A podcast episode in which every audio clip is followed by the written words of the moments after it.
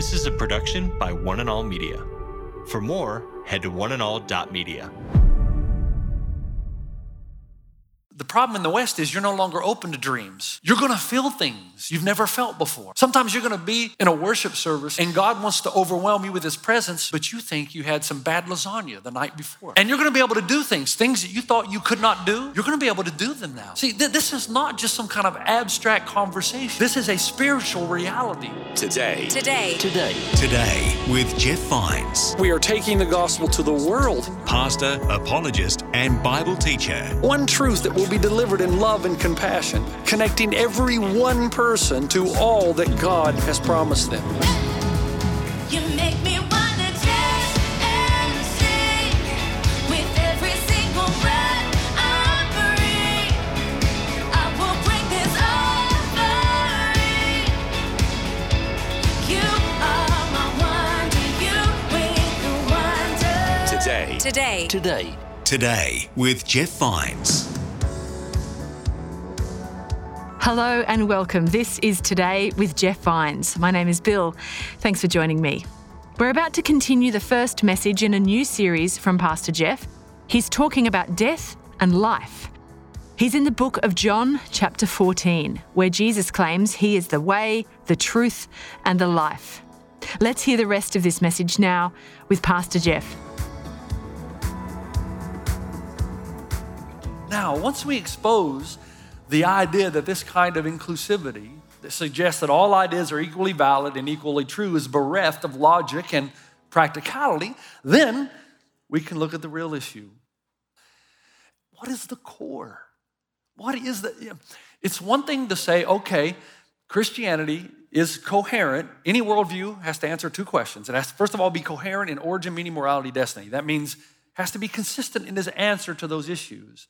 But the second thing, any worldview, any faith system has to be existentially felt. In other words, the question is, how does that change anything? So what? So Jesus is the way to go. How does that impact my, how does that affect me?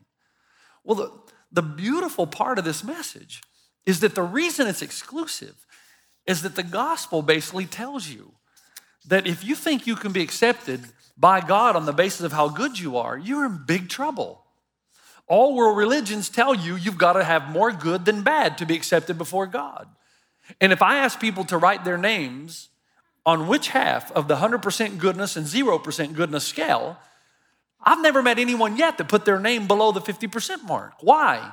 Because the assumption is unless you have more good than bad, you're going to go to hell. Jesus comes along and says, You got it all wrong, man, because humanity's not the standard. I'm the standard. And if you got 99.9% good, you're still separated from me because I am a holy God. And what most people do is severely overestimate their own goodness and severely underestimate the holiness and goodness of God. And so Jesus comes along and says, I got good news. Now, it looks bad at first because no man or woman can measure up. I can't, you can't, no one can. But Jesus says there's another way that God is holy and that requires him. You would expect God, if he existed, to be righteous, pure, and holy, would you not? You wouldn't expect God to struggle with sin. You would expect that God to be a God of judgment and justice, even delayed justice, but justice nonetheless. And so the Bible tells us you're right. God is holy, and that requires him to separate himself from all sin. The problem is you're a sinner. Did you know that? We're sinners. We become the objects of the separation of God, not the community of God.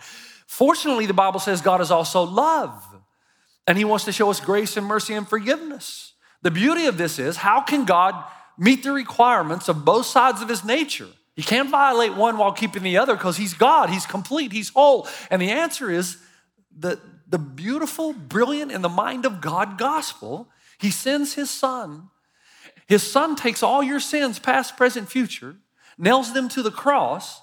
So the requirements of God's holiness are met, and the requirements of God's love are met as well, because instead of you dying, he gave what was most precious to him so he would not lose you. He turned his back on his own son so he would never have to turn his back on you. That is the gospel.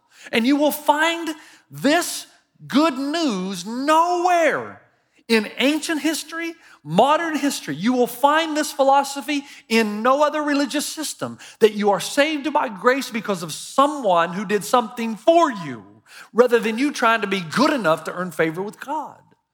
And the reality is, if, if you believe that Christianity is an accurate reflection of the nature, the workings, the doings of God, that means that all other religious systems are erroneous in their statements about God because they diametrically oppose the fundamental core of Christianity. Now, let me give you another example. The Quran is the only historical document that claims Jesus did not die on the cross. Greek, Roman, pagan, Jewish historians all agree that Jesus died historically on a cross. Only Islam denies the historical reality. In their eyes, and please excuse my attempt at humor again, I love the movie Princess Bride. In their eyes, Jesus was only mostly dead, not all the way dead. And so they deny the death of Jesus. They deny the atoning sacrifice of Jesus for sin. They deny the necessity of blood of Jesus for forgiveness. However, our love for our Muslim brothers and sisters should increase, not decrease, right? Should be no violence, no hatred. We should love all people because one and all are welcomed in. Now, are you aware, and this is what we don't hear if we don't read the right stuff, and I say the right stuff, objective journalism, which hardly ever exists anymore. But do you know that in places like Iran right now, there are hundreds of thousands coming to Christ almost every day? Did you know that? And they're coming through three avenues. One, they're discovering an incoherence. How can Allah be love and violent at the same time? Second, through dreams. The Bible says if you seek God with all your heart, soul, mind, and strength, you're going to find Him. There are plenty in Islam who are seeking God and finding Him, and Jesus seems to be revealing Himself through dreams. Third, through benevolence. I remember when I was in New Zealand and the tsunami, I think 2004, struck eastern part of Asia, and so many people died. It was the Christians who came in to help the Buddhists and Muslims recover with aid and pure drinking water and food and supplies. And I remember an article in the New Zealand Auckland Herald saying something like this If it were not for the Christians, we don't know how we would have coped. And this is coming from Muslims and Buddhists. So, the benevolence of Christ followers, dreams, the incoherence of love and violence, thousands in countries that have previously been Buddhist or Hindu or Muslim, thousands are coming to Christ. Sheikh Hussein, who is the leading Shiite cleric in Damascus, after a three hour conversation with a Christian apologist, very amicable conversation, the crowd's listening, very amicable conversation. Finally, at the end of it, Sheikh Hussein, the leading Shiite cleric in Damascus, said, You know, Professor, I think the time has come for we in the Islamic world to stop asking if Jesus died and start asking why. And the Christian apologist said, Can I quote you on that? And he said, Yes, you can. Now, there are so many other things, but you have to understand that if it's true, that you are separated from God because of your sin, then you're going to need an atonement. Someone is going to have to pay the penalty for your sin. And there's only one who offers you that. And there's only one who rose from the dead to give you objective proof that you can trust him. Okay, Pastor Jeff, I got it. Stay with me here. Got to go fast now. This is the part you'll like.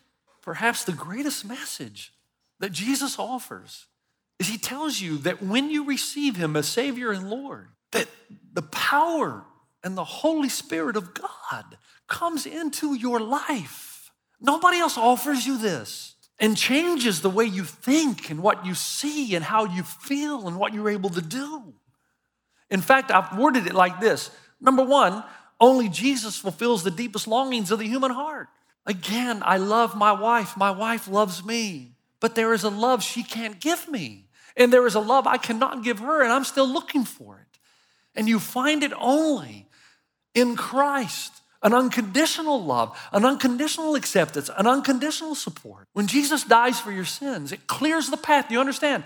It clears the path. You are clean and pure because your sins have been forgiven. And in that kind of house, Jesus can come and live. And when he comes into your life to live as the comforter, the parakletos, the one who comes alongside of, then you have a love that never fades, an acceptance that's not based on your performance, and a significance that nothing in this world can ever give you. Do you remember the Acts 7 Stephen story? And when Stephen is dying, he looks up and he sees Jesus standing at the right hand of the Father, not seated like we usually find Jesus, but Jesus is standing in the throne room of God, which is symbolic that Jesus is an advocate for Stephen. He's the ultimate balcony person. He's saying, Come on, Stephen, you can do it. My presence is in you. Greater is he that is in you than he that is in the world. And that's what Christ offers you. You're not alone in this. Why does that matter? Why does that matter so much? Well, first, again, no other faith system offers you the internal presence of the Spirit of God. And by the way, logically speaking, come on now, it's possible if God exists, he would not be limited by anything he himself has created. Time and space are a creation of God, which means God is not limited by time and space, which makes it possible for God, if he really exists, to be in every single one of our lives at the same time. He can be helping me at the same time he's helping you. And so we need a God like that because every single day of your life, there are people all around you sticking a hose in your tank, taking a deep breath, and trying to siphon all the fuel right out of you. And it drains your life, man. Come on, there are people all around you. They're, they're, they're joy challenged, remember? They're dream squashers, fault finders. We call them basement people. And it, we call them that because they're people who create slow leaks in your balloon and try to drag you down into the dungeon. And they're all around you. They don't mean to do this, but that doesn't matter. They still do it. You're in desperate need of balcony people, people who will fill your tank, people who cause you to breathe a little bit easier and who breathe life into you. And this is what the Bible says happens in God's community that we're filled with the Spirit of God, and then we become the community of God, and then we're each other's greatest cheerleaders and encouragers. But more than that, the Bible tells us that there is one who is the ultimate balcony person, and that's Jesus himself, who stands at the right hand of the Father, cheering you on and giving you something special that we're going to mention just in a moment. But the first thing, the, the deepest cry of the human heart is to not be alone. And Jesus offers you this prevailing presence in your life. Now, stay with me. Brings me to the second one. Only Jesus gives a satisfactory answer to the most troubling question of our lives. And this goes back to nobody else gives you a satisfactory explanation for the pain and the suffering and the reality, I'm sorry, that sometimes your life just sucks. Come on. Nobody else even addresses it. Dr. John Polkinghorne, my favorite illustration, quantum physics. So he's not lacking in any mental capacity here. At Cambridge University, he teaches quantum physics. And he says, you know, the uh, relationship between the expansion and contraction of the universe in the early picoseconds, a picosecond is the time it takes something traveling the speed of light to cross a hair's breadth. So he said, the relationship between the expansion and contraction of the early moments of the universe required such design and fine tuning that it would be like you and me taking a bow and arrow and shooting at a one inch target 20 billion light years across the universe and hitting it every time. And Dr. Polkinghorne said, You know, when I realized that, how God could take the chaos of the early stages of the universe, chaotic, and bring beauty and pattern and design into it, how much more then can God take the chaos of your life and bring beauty and pattern and design into it. See, we've said numerous times that we are people of the cross, and that means what? It means that it's possible for you to be in the worst place of your life and be in the center of the will of God at the same time. Because only God can connect all the dots, and only He knows how He's going to use all of these things for His glory, and ultimately, ultimately, He has His best intentions for you. No other faith system offers you that. Yes, we walk through the valley of the shadow of death, but we do not walk alone. And we may not have an exhaustive understanding of everything that we suffer, but the one thing we do know because of who Jesus is and what he's done is that you have the Spirit of God living on the inside of you to give you the right word at the right time, to give you power when you need it. And even though there are many Christians that will never discover this, it is real. It is a present reality. And those who do, it changes absolutely everything. And then, third, only Jesus gives an objective proof of future hope. I love this statement. I love the attitude with which a Christian can live. Remember, I think I shared with you that uh, a lady called in on a radio program in New Zealand once and said, Pastor Jeff, I, I, I like to listen to you talk and I, I think you're a good guy, but there's no objective proof whatsoever that anything's going to happen after we die. And I always like to bring in the example that Paul uses as he employs the environmental sciences of 1 Corinthians 15. And he says, You know, we understand so much about the universe, but there's so much we don't understand. For instance, how is it that a seed goes down into the ground, dies, decomposes, and springs forth into a beautiful apple tree? We know that it does happen. How it happens, we don't know. And Paul says, look at that example in agriculture. So we don't know how, But based on the resurrection of Jesus, which is a historical reality, you and I can know that we're going to go down into the ground, die, decompose, but we're going to spring forth into beautiful new life. And Paul says the latter life is far more glorious than the former life. And that's why we say around here, Jesus does something special for us. He gives us a constant vacation attitude. And we use the example of how if you know you're going on vacation on Monday and you're at work on Friday, it's amazing what you can tolerate. I mean, you, you, people can say things, dude. Doesn't matter. Lunch can be bad. Doesn't matter. The boss can yet, because in your mind you're thinking, "That's do whatever you want, man." Because I'm out of here on Monday. I'm on Miami Beach, you know. And so we live with that attitude as Christ followers. Yes, the world's to throw stuff at us constantly, but our attitude is, "Go ahead, give me your best shot." Because I'm gonna be out of here someday and I'm gonna live with Jesus in eternity because of what he did on the cross. You and I know that as beautiful and wondrous as this world really is, that it's tainted by sin. The oceans are beautiful, but they can kill you. The mountains are gorgeous, they can kill you. The elements all around you can, can bring joy to your life, but they can also bring your life to an end. But the king is going to return one day. And what he started as a deposit in each of us through his Holy Spirit, he's going to bring to completion. And that's why Revelation 21 says there will be no more death or mourning or crying or pain, for the old order of things has passed away. You- folks, listen, do you know what the deepest desire of humanity really is? Hope. Hope.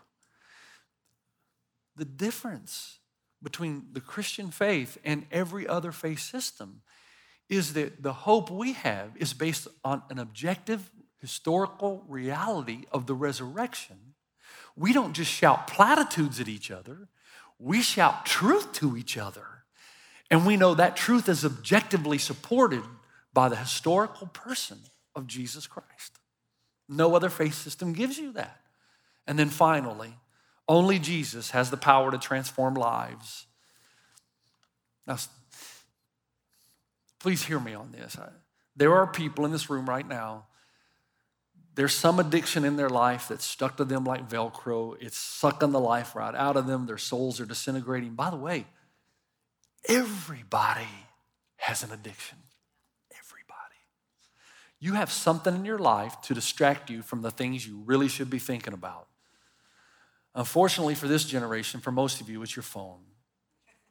You can't put it down because it somehow distracts you from having to think about what your life is really like right now.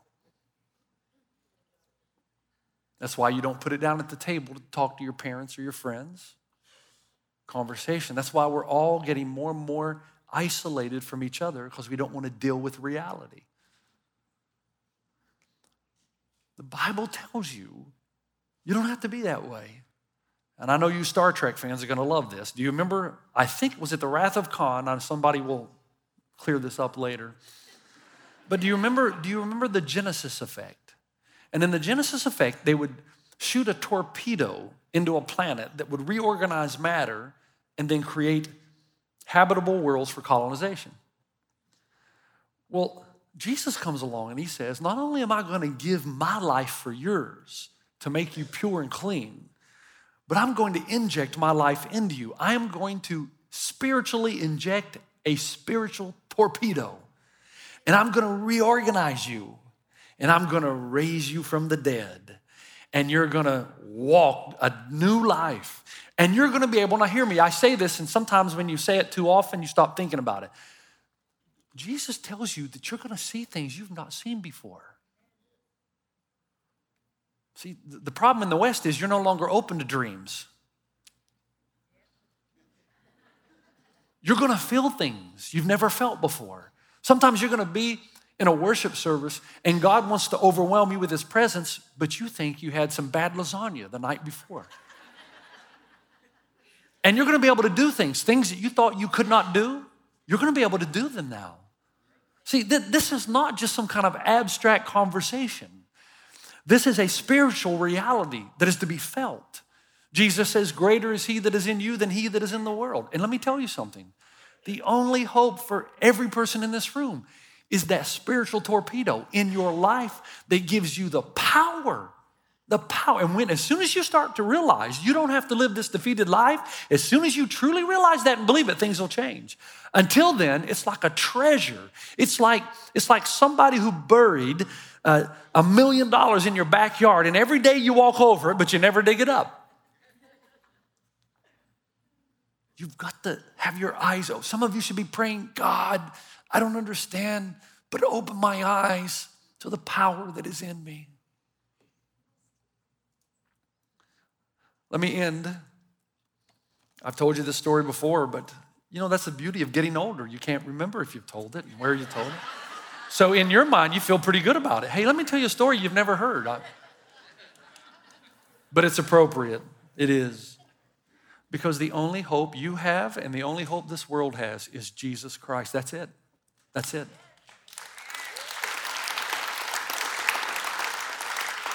And let me tell some of you who think that the political situation is the end of everything. You, you, you, you're, you got too much, you have way too much confidence in men and governments. Something that goes far beyond that. So, Ravi Zacharias, I told you when we met in Atlanta, reiterated the story of where he got to meet with Sheikh Halal, who's one of the founders of Hamas.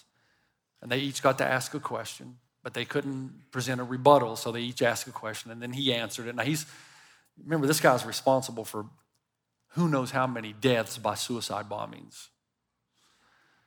Why Ravi was invited was a miracle, but he was there.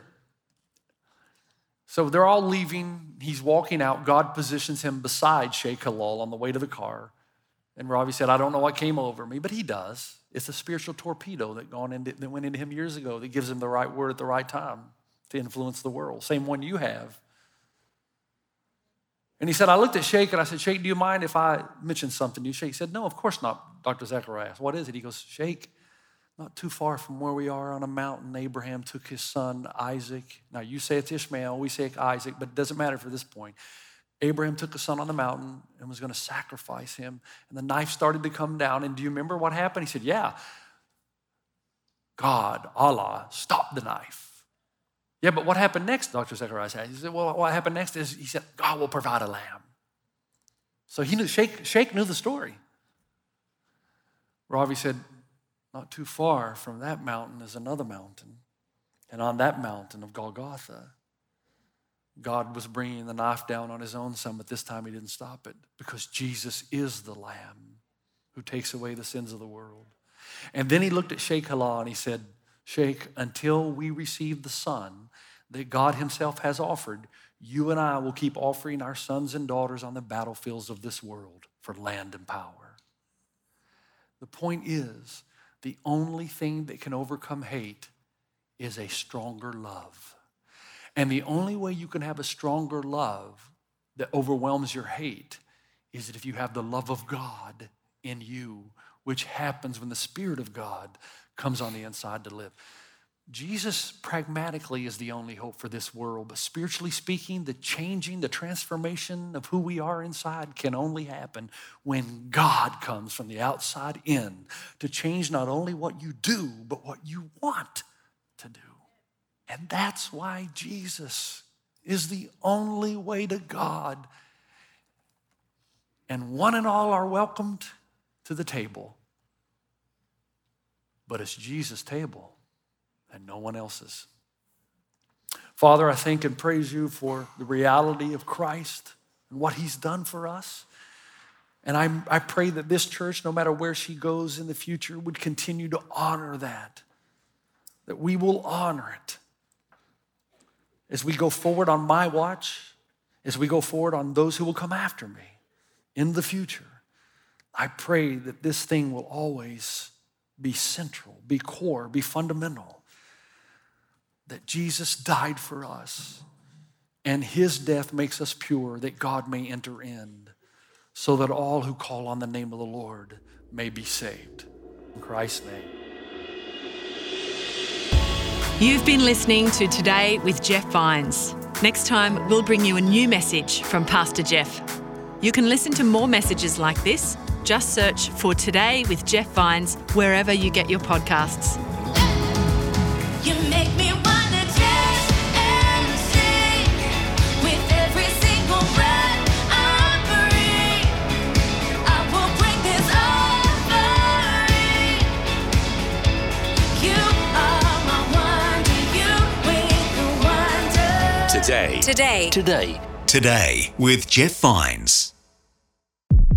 This is a production by One and All Media. For more, head to oneandall.media.